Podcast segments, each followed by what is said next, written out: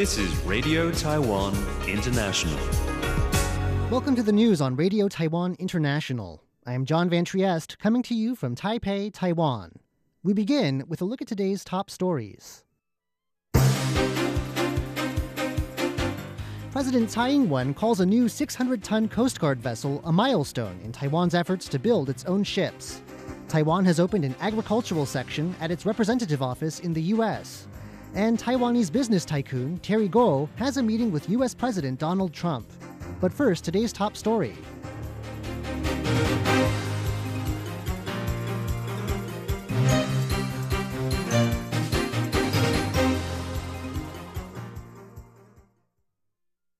President Tsai Ing wen has called a new 600 ton Coast Guard vessel a milestone in Taiwan's efforts to build its own ships. Tsai was speaking Friday during a ceremony in which several other new ships were handed over to Taiwan's Ocean Affairs Council. The 600 ton vessel is set for launch next month, and it will be put into service patrolling waters off southern Taiwan. It is one of 141 new vessels the government is commissioning as part of a plan to upgrade and develop Taiwan's Coast Guard. In addition to protecting Taiwan's waters from poaching and smuggling, the vessel is also ready to undertake military duties if needed. Taiwan has opened an agricultural section at its representative office in the U.S. The goal of the new division is to expand exchanges with the U.S. in the area of agriculture. Taiwan's envoy to the U.S., Stanley Gao, says that the division has been in the works since 2017 only recently has a budget been officially finalized. Gao says he is optimistic about the prospect of having seasoned agricultural officials stationed at his office. He says that the division will bring much needed expertise to his organization. Taiwanese business tycoon Terry Gou met with U.S. President Donald Trump on Thursday. Guo left for the U.S. on Tuesday with his wife Delia Tseng to attend the White House's annual Christmas party. Guo held a closed door meeting with Trump for two and a half hours. Guo was mum on what was discussed during the meeting, but he told reporters that the meeting had, quote, nothing to do with Taiwan. Guo said that he and Trump discussed global economics, U.S. China trade, and developments in the U.S. by Foxconn, the Taiwanese electronics giant he founded. He said that Trump is very interested in having Foxconn create more opportunities in the U.S. RTI news, programs, pictures, and more online at english.rti.org.tw. Check it out. Check it out. The Transportation Ministry has announced plans to expand a travel subsidy program aimed at drawing more international tourists to Taiwan. The program provides a subsidy to visitors who fly international charter flights into airports outside the Taipei area. Under current rules, the subsidies are only given to passengers arriving on charter flights that are at least 70% full. But Taiwan's travel industry has complained that many inbound charter flights are only 50 to 60% full, meaning that these subsidies have only a limited impact.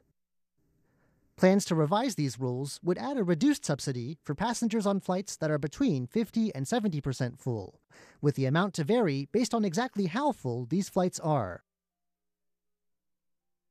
なろあなろあないやないよやいやお Idini kumai baiwana kanatar to lengao. The sound of the Puyuma tribe on Radio Taiwan International.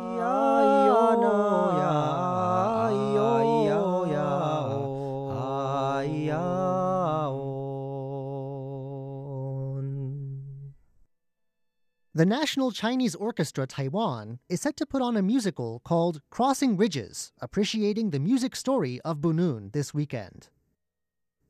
The Bunun are one of the 16 recognized indigenous groups of Taiwan. The musical narrative will be based on a Bunun elder's recollections of the group's joys and sorrows through time as they became caught in disputes with neighboring peoples and later ethnic Chinese arrivals. The musical makes use of pasibutbut music, a polyphonic song sung by a tight circle of Bunun men. In a few parts of southern Taiwan, the most important event on the calendar comes around just once every five years. Though this festival was once more widespread than it is today, a few villages are making sure the event keeps going. Just three villages of indigenous Paiwan people still celebrate the great homecoming of the ancestral spirits, said to take place just once every five years. But for the people of these villages, the celebrations are just as important as ever. The return of ancestral spirits, come to check in on their descendants, is an important occasion. But there is a traditional fear that these spirits might not want to leave when it comes time for them to depart again. For this reason, a chief will visit every house in the village when the time comes as a reminder. At this point, the people traditionally give crops as an offering of thanks. But this tradition has evolved into a pinata like scramble for candy, as the owner of each house climbs onto their rooftop and throws down treats for their fellow villagers to catch. It's an adaptation of tradition that helps keep the festival alive in the few remaining places where it's observed. John Van Trieste, RTI News. Taipei's rainbow themed sites are drawing crowds. These colorful locales are a great place to snap pictures with friends and remind visitors just how LGBT friendly Taiwan is. Taiwan is the first country in Asia to legalize same sex marriage. And if you're in Taipei, you don't need a reminder. The city has gone to great lengths to incorporate rainbows in its urban layout.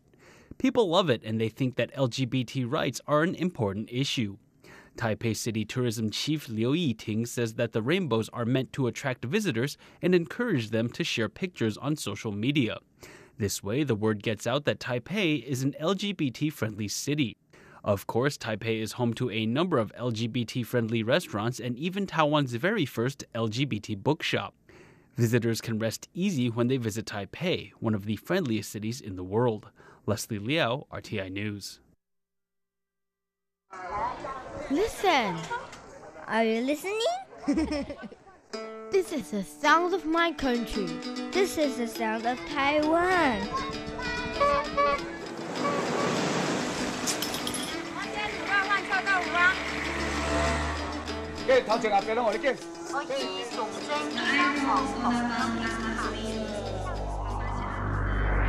Taiwan, a small island with a whole world of sounds. Miaoli County's Shitan Village is a hidden spot that's perfect for visitors who want to get away from the crowds. Attractions include a secret alleyway and a unique culinary heritage. Miaoli's Shitan village is an out of the way kind of place with a lot of hidden history. Here you'll find a 60 year old wooden rice polishing machine in an old rice barn and a secret route in town called the Hidden Alley. Local women who worked the fields during the day came through the secret alley at night to get their laundry done.